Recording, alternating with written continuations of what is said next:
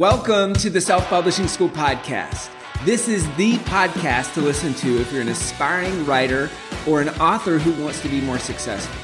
On this show, you'll learn how to write and launch a book successfully, all from the top authors and people just like you who are doing it at the highest level.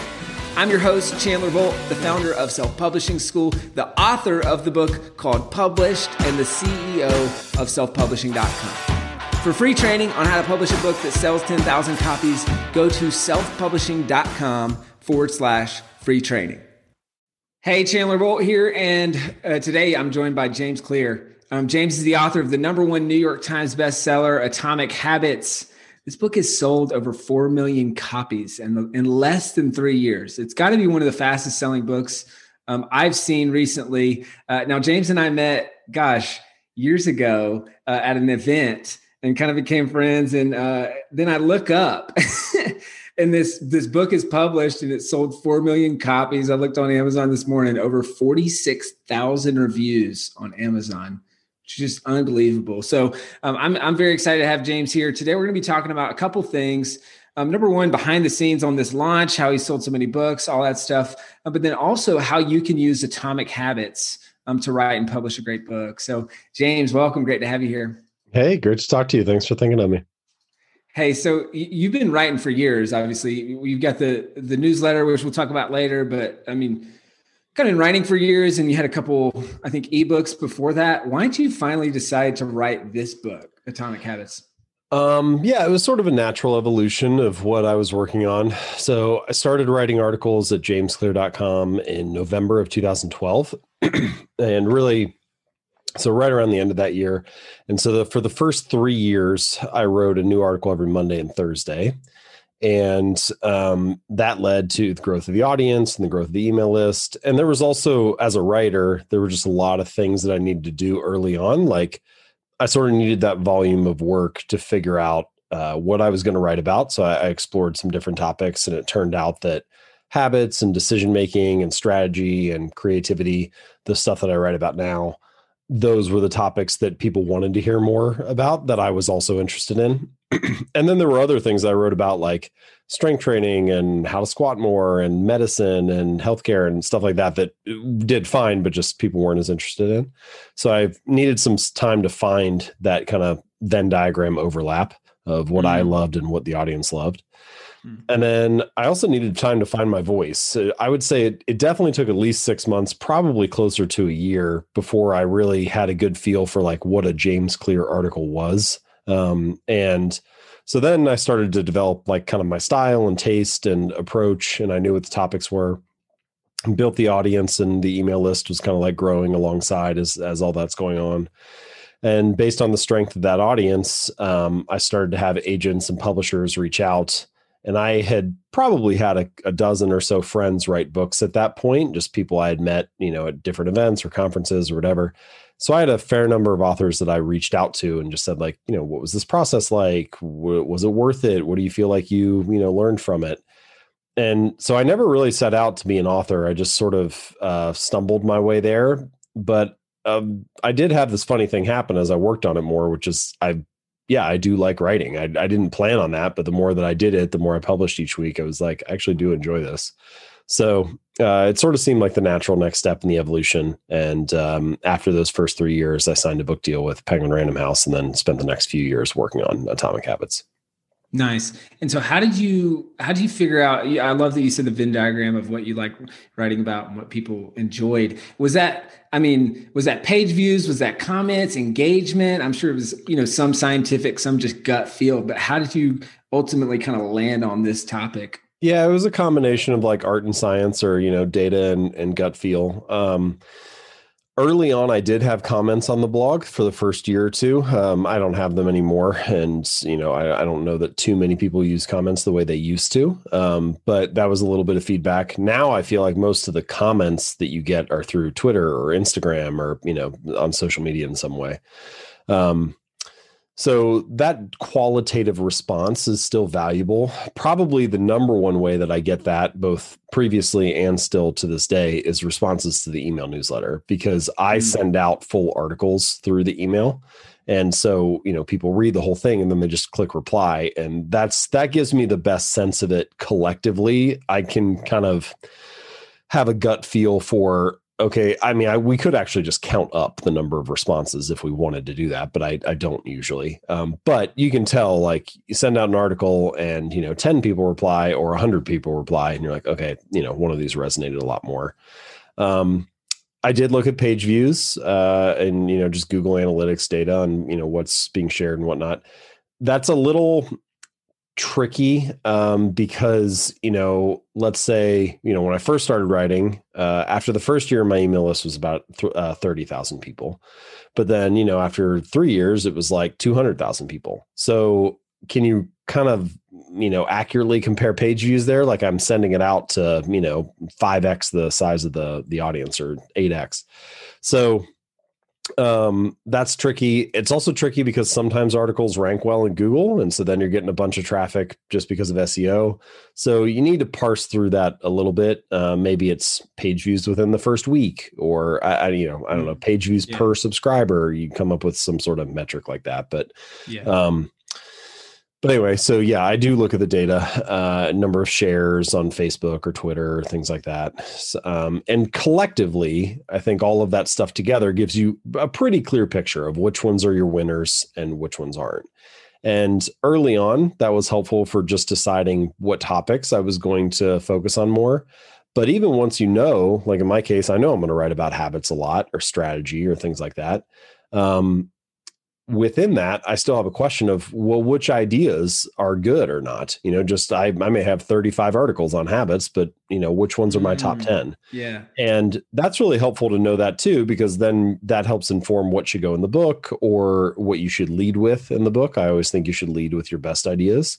Um, yeah. And so, you know, it informs structure and choices like that. That makes sense. So, so you're writing for years, finding your voice, you get the publishing deal, then you're working on the book what was the process of writing that book? Uh, did you, I mean, I know a lot of people are fans of writing them kind of like as blog posts, like kind of leading up. And so, mm-hmm. you know, figuring out what's resonating. But I guess what was your process? And then maybe two parter of like, how did you use the principles of atomic, uh, of atomic habits kind of in the writing process? Yeah, I will uh, just answer the second part uh, first. I I like to write about stuff that I actually use in real life. Um, you know, I, certainly it takes concept. Yeah, I mean, you know, certainly it takes work to come up with a decent theory, or you know, you can do a lot of research. But at the end of the day, um, anybody can have an opinion, and the ability to implement ideas, I think, is a you know, reality is a strong test for whether an idea is good or not. Because if it works in reality, we can't deny that if nothing else, it worked for you. Uh, and so I I like that as a uh, rubric or as a measure for what I should be writing about. So, you know, that's another reason I like things like habits because I have to use the concepts in the gym to, you know, stick to my weight training routine or I have to use it as a writer to, you know, finish the book. I mean, in a sense, atomic habits, some of the concepts are kind of proven just because the book exists because I had to use them to to finish the project. Um, so you know the main things that i do there are uh, there's a lot of stuff about like setting the environment. So you know i talk a lot about priming the environment for the next action or um, setting up setting your your environment up for success uh, so that it's easy for you to write or easy for you to work out things like that. Um, in my case reading is a huge part of the writing process. So I'm like surrounded by books. Like I have one, two, three, four, five. I have six on my desk right now. Now I'm not reading six books at the same time, but uh, the point is I should never be far away from a good idea. Uh, and most of the time they're not my ideas. I'm just kind of surrounded by you know stuff, and I can leaf open a book or jump to a relevant section, find something that maybe inspires me or that I can build upon or whatever. Um, having a, like an automated way to get into the writing like i i used to do most of my writing in evernote now i do most of it in google docs but regardless of what tool you use um, just having a good default where you just know where you're going to go uh, when you sit down to write and you know i don't have to debate like what the process is going to look like. And then i would say for me i the way i get first drafts done is that i'm sort of let me explain this in a more broad way. So when I'm working on a book, uh, the idea, the main concept, the theme of the book is always sitting in the back of my mind. So for Atomic Habits, of course, that was how do we build a good habit or break a bad one. And I sort of sit with that idea for what most people would probably think like is an unreasonable amount of time, you know, like two or three or four years. And I'm working on the book the whole time as I'm doing that. But what happens is that because that's always in the back of your mind that you're working on this book, it's sort of like I, I, saw one writer describe it as it's kind of like this game of I Spy for like an adult, where you're like I spy the blue thing, mm-hmm. and then everything that's blue in your life it like lights up and takes on this yeah. different quality, and you start to notice it. Well, that sort of thing happens as you're working on a book. You pick up all sorts of example. Oh, that's an example of a good habit. Oh, that's interesting. That's how they broke a bad one, or this could maybe apply to that chapter. So you're always seeing things that are relevant and that's the value of being in the middle of the project is it changes like how you view the world. And i think the key step there is to have some very quick very easy way to capture ideas as soon as they arise. So in my case i just do it in asana because that's what we use for project management anyway. But you could do a note on your phone or a little notebook in your pocket or whatever. But whenever you come across these ideas in the real world browsing Twitter or you're at the gym or you're walking down the sidewalk in your neighborhood and somebody does something that sparks a thought, you need a way to capture that right away. And I'm doing that all the time. Like I bet I probably capture easily over 10 ideas a day, I would say. Um, and sometimes it's like me just riffing like a whole paragraph out at once. And other times it's just like a real quick little thought and something for me to follow up on later. But because I have an easy way to capture all that in Asana, and I'm just kind of listing them all out there. I go back to that at the end of each day or each week. I don't do it every day, but you know, fairly consistently and take all those notes that I have because that's essentially what that is. And then I dump it all into Google Docs and I start to organize it based on like where it falls in the outline or what part of the book it's related to. And the reason I mention that is for me, the first draft is always the hardest part of writing a book and if you're always taking notes like that, just kind of soaking up or capturing little bits of the experience, you're never working from a blank page. And I'm I'm never working from a blank page. In fact, what mm. I usually have is I have way too many notes and I'm trying to trim them down to have it be compressed and tight and easy to understand. And that makes the writing process I think much different because for me, most of writing a book is actually rewriting or compressing or editing mm. the notes that I have. It's not generating a book from scratch. Um, mm. And so uh, that capture part of the process is really important. So I sort of only answered half of your question there, but that's that's kind of how I use some of the principles from Atomic Habits to actually write the book. That's great. I love that. I love the priming, the environment, the the incubating the idea, the always ca- the capturing the ideas, and then kind of how you said is the synthesizing is the hard part. That's awesome. Um, so obviously that's I mean that's a huge part of the reason I think the book is so good and and it resonates with so many people and has had kind of this long tail of just continued. It seems like from the outside, it continued to increase sales. So let's talk about because I want to talk about like the long term sales of the book and all that good stuff. But I guess first, I'd love to touch on the launch like yep. how how'd you launch the book? Uh, what did that look like, and and and what were a couple things that you did that worked well? Uh, so a lot of planning went into the launch. Um, you know, the book, depending on how you measure it, the book took between three to five years to write. Um, three years technically from when I signed the book deal, but some of the ideas I've been working on before for the proposal and and so on. Um, the launch itself was about 12 to 15 months uh, of between planning and execution and recording interviews and getting to launch day and all of that. Um, you know, I don't know that you it needs to be that long, but that's how long it was for me. Um, I do think that it's a multi-month process, and that if you try to launch a book in you know two weeks or something, I, a lot of times authors will come to me and they'll say, "My book comes out in five weeks," which I do, and there's still plenty of things to do, um, but it's kind of late at that point uh, to do like a huge launch. So anyway, the the answer to your question is um, I could probably distill our launch down to like three to five primary things. Most of these things that I'm about to share are not going to be a surprise to people who are familiar with book launches. But in my case, what we tried to do was just do what we knew worked, but at a larger scale than what most people do. So, number one is the email list. Um, when I signed the book deal, I had about 200,000 subscribers and the book came out. It was about four, I think it was 440 or something like that. Um, now, after a couple more years and the success of the book, it's over a million. Um, so I'm excited for the next launch because I think, you know, we'll be even better positioned. Um, but so the email list is a big part. Your own audience is going to drive more sales than anything else. Um, I sent out a, uh, the first announcement about the book came out two months before launch. Uh, let's see, the book came uh, two and a half months um, before the book came out. So I said, you know, book is available for pre-order. If you want to help, like the number one thing you can do is order it here. Then I just continue my regular articles. Once we got about uh, two weeks before launch, um, I mentioned like we had a suite of bonus packages. So if you bought one book, you would get something. If you bought three books, if you bought ten books, um, look looking back on it now, I would probably skip that if I was going to do it again. It just didn't move the needle very much. Um, in total, we probably sold like an extra 700 copies uh, because of the bonuses, wow. which, you know, yeah. is nothing to sneeze at. Like, I'd, it's great to have 700 than not, but it wasn't the type of thing that, like, um, you know, you went from selling a thousand copies to 10,000 copies or something. Yeah.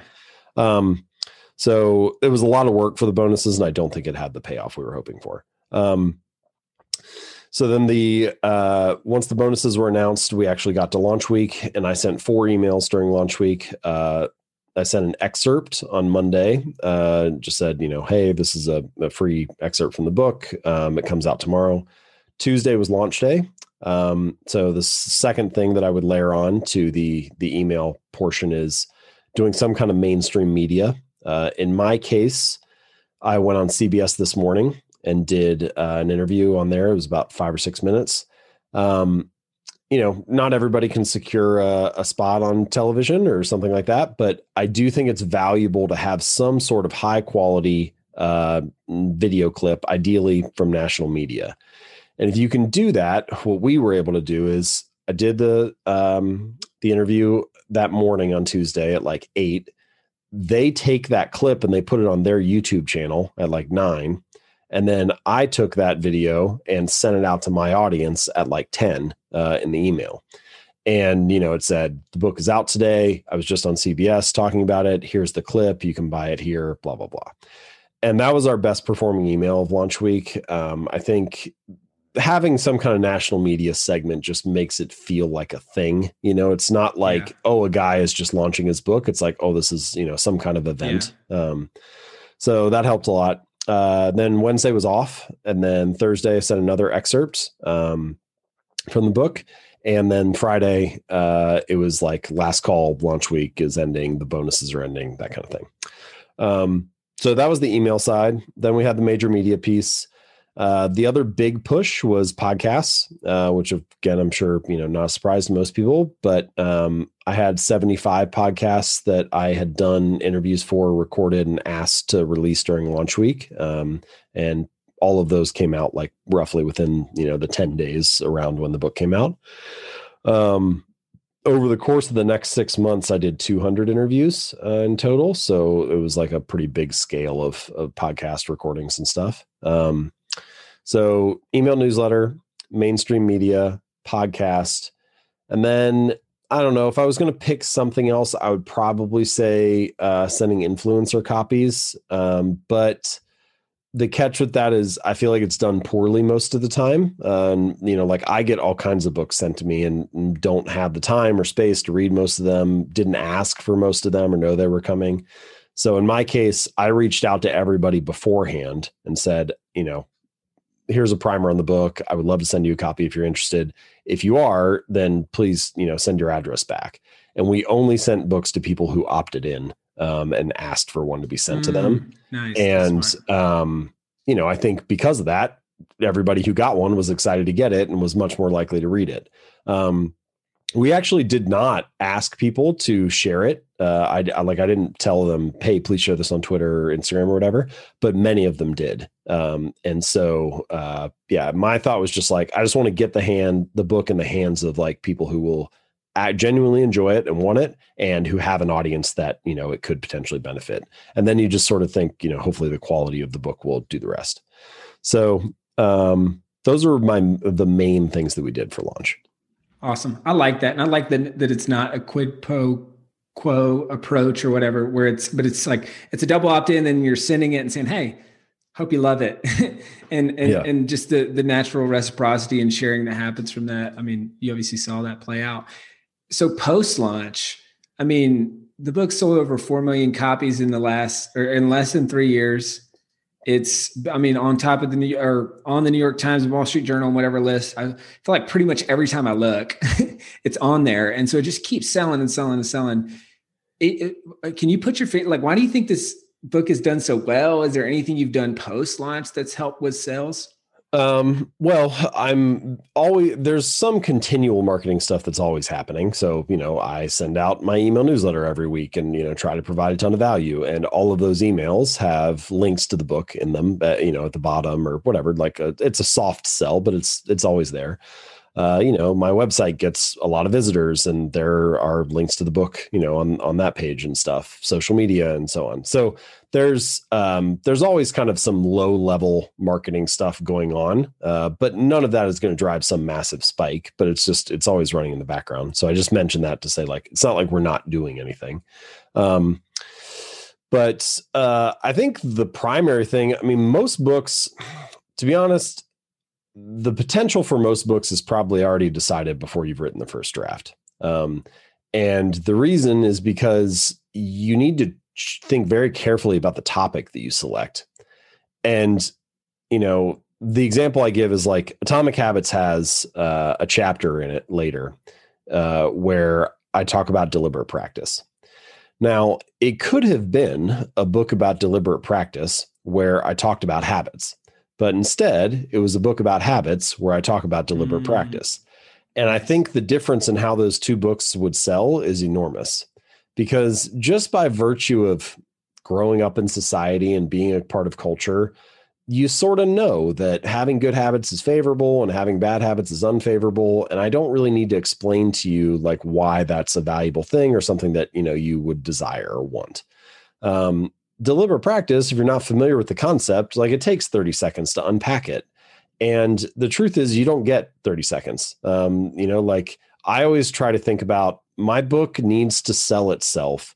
If somebody is looking at it, I'm not there. I can't explain it to them. They've never heard my name. They have no context or familiarity with my work. And even if that total stranger is looking, they need to be able to look at what I call the frame of the book, which would be the title, the subtitle, the um, cover, essentially everything you would see on the cover. Yeah. And that needs to be enough for them to be like, okay, I get why people would read that. You know, like not every person in the world is going to read your book or want to buy it or be interested, which is fine, but they should be able to look at that frame and understand what that desire is and why people would want to read it. Um, it should be pretty explicit and clear right away. And uh, I do think Atomic Habits does that well. I think that, you know, habits is a topic that there are many books on and that there are multiple bestsellers on, and people like already have a desire for it. You, when you're choosing what to write about, when you're choosing the topic for your book, I don't think you want to be convincing people that they should pay attention to it. Instead, you want to convince them that your book is the best on something they already pay attention to. Um, and so topic selection, I feel like is uh, yeah. probably the number one thing.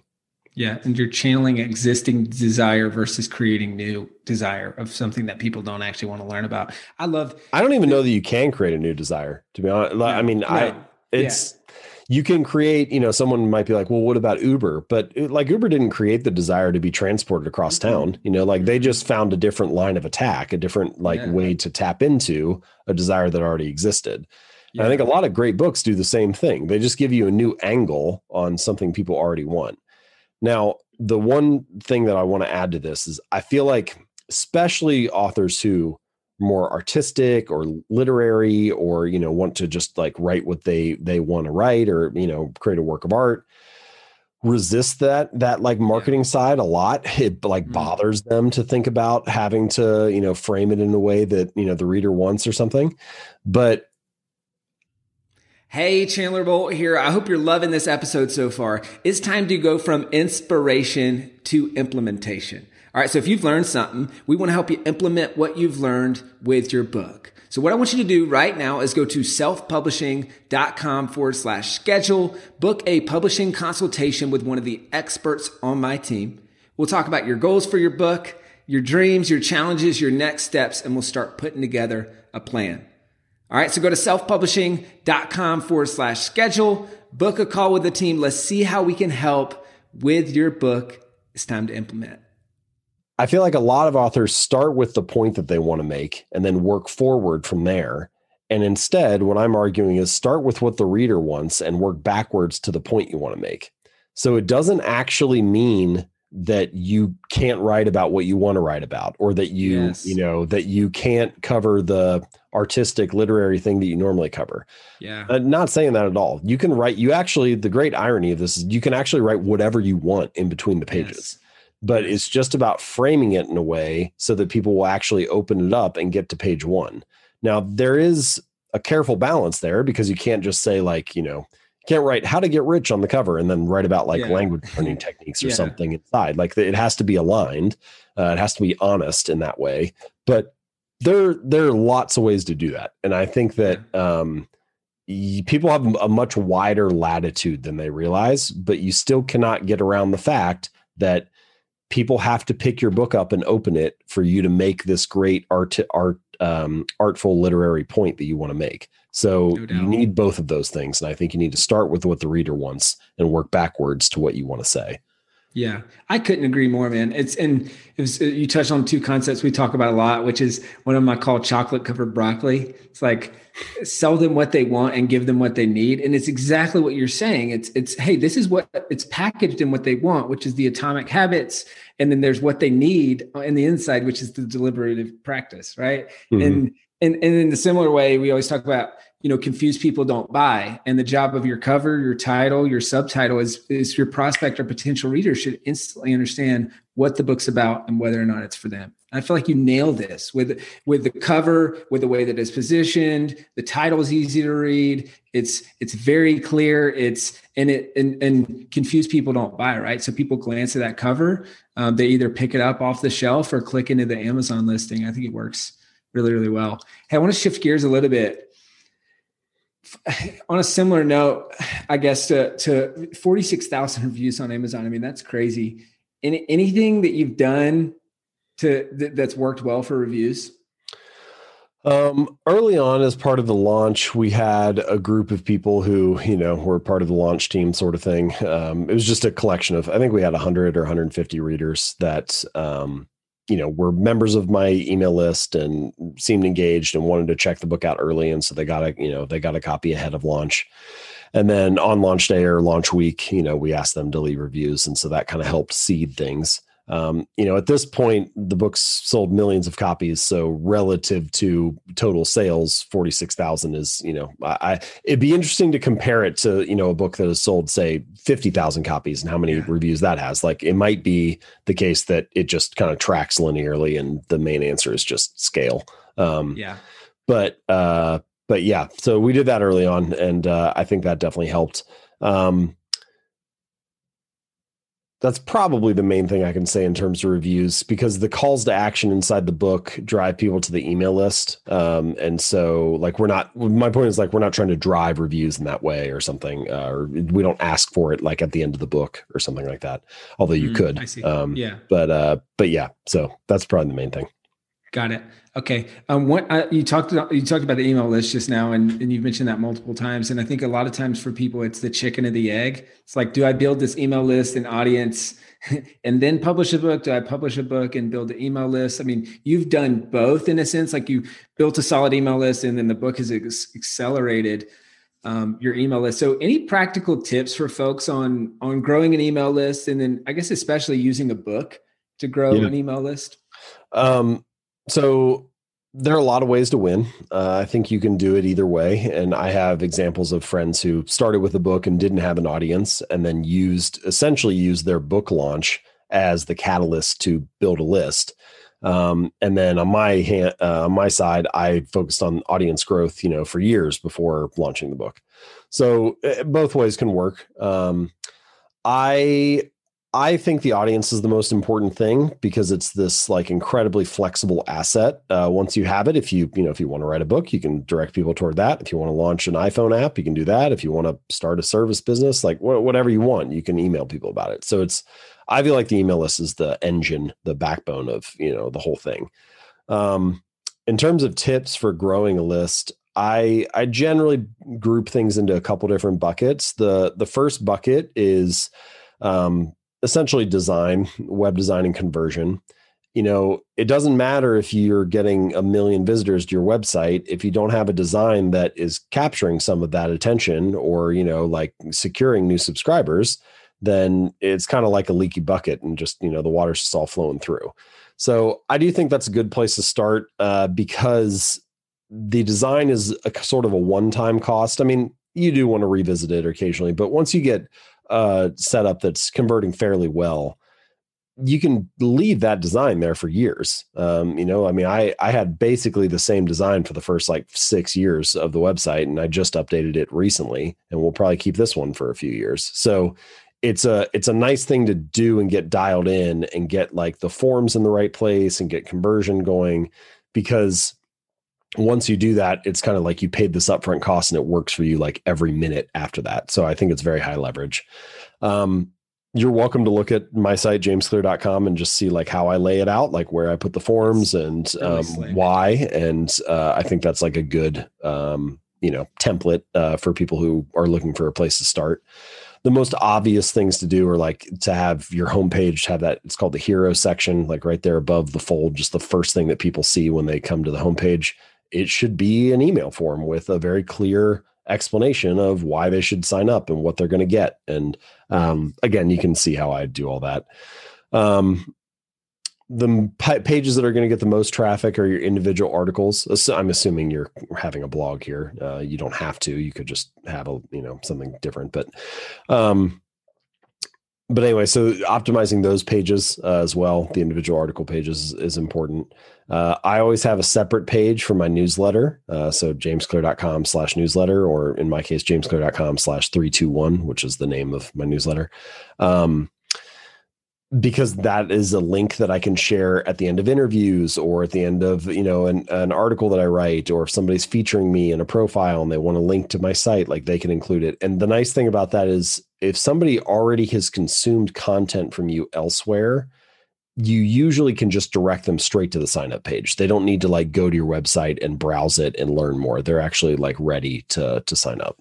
So anyway those are just a few things on the conversion side. Uh, the rule of thumb that I like to keep in mind is um, 2%. So if 2% of your visitors are convert, converting to the email list, then, uh, or more, then you're usually in a pretty good spot. Um, so for every hundred, just to, this is just total visitors over total new subscribers. So let's say a hundred uh, thousand people came to your website uh, next month, and if 2000 people sign up to the email list that month, then you're that's high enough that your conversion is probably not the problem.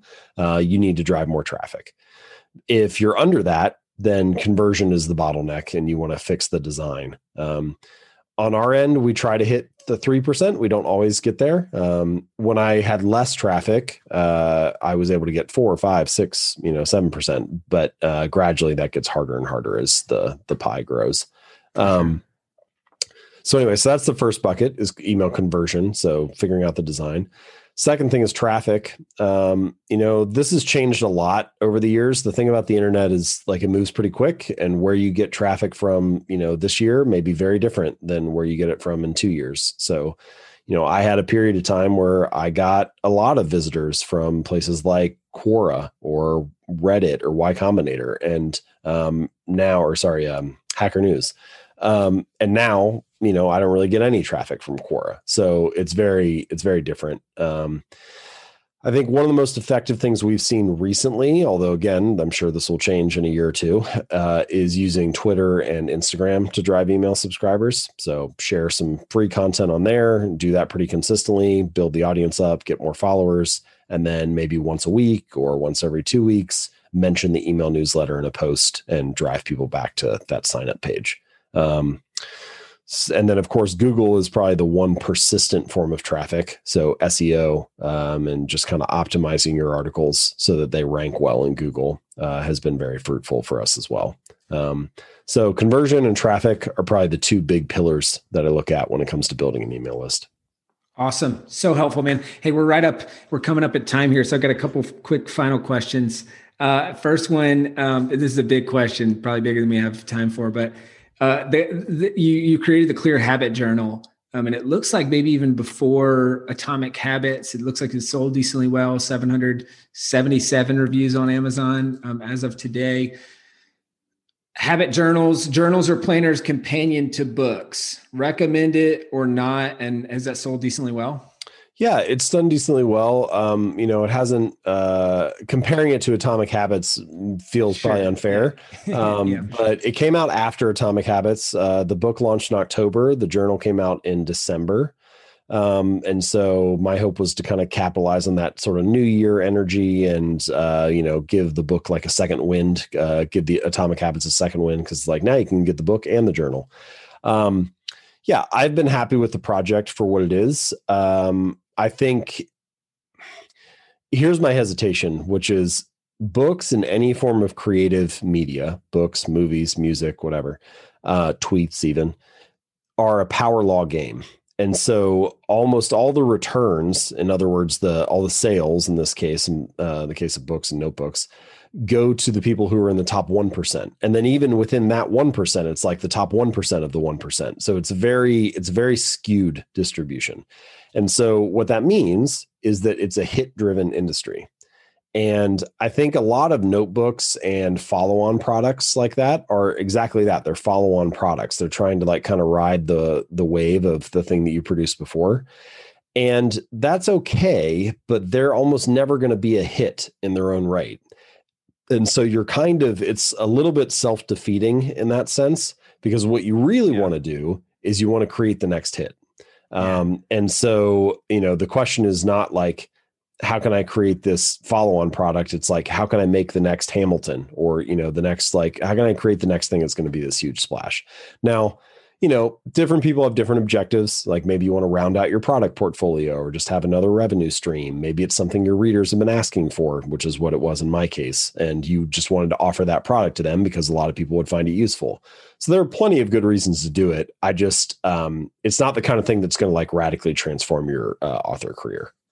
Yeah, for sure. Well, James has been awesome, man. Knowing what you know now, what would be your parting piece of advice for the James from years ago before you wrote this book and the other Jameses out there that are thinking about and about to write their first book? Well, I remember when I started uh, in 2012, I thought I was too late. Um, I thought all the big blogs had already been started. Uh, it seemed like most of the good topics had already been chosen.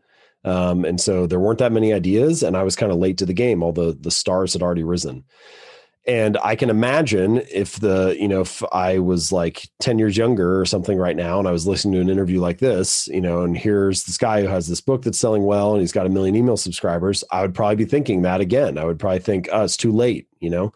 But the truth is the next person who's going to build a million person email list is starting somewhere right now. Um, and i find that super inspiring and exciting. Um, you know the internet is in something like the second inning right now. I mean, it's very early. There's, you know, another billion people coming online through devices and wireless and broadband and all this other stuff. Uh, the next, you know, there's a massive tailwind uh, that's going to be coming and staying for the next 10 years or 20 years or longer.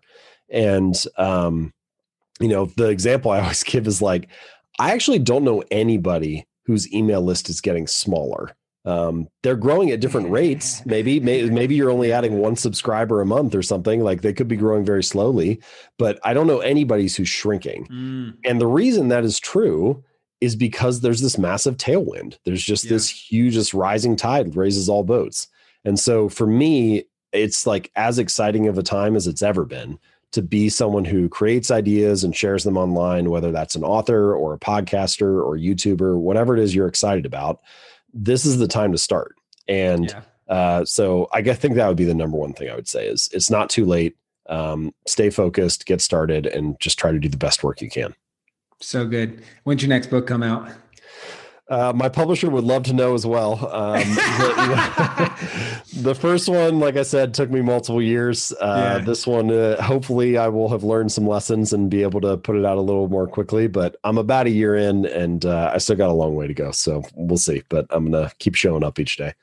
Cool. Well, I can't wait to hear more about that and maybe even bring you back and we'll talk about the next one. James, this has been awesome, man. Uh, where can people go to buy your book? Um, to subscribe to the newsletter. What we didn't talk about is, is like this is a prolific newsletter. So like one way to grow email subscribers it has is to have a newsletter that everyone talks about and shares with their friends. So and where can people go to to subscribe for that and check out what you're up to?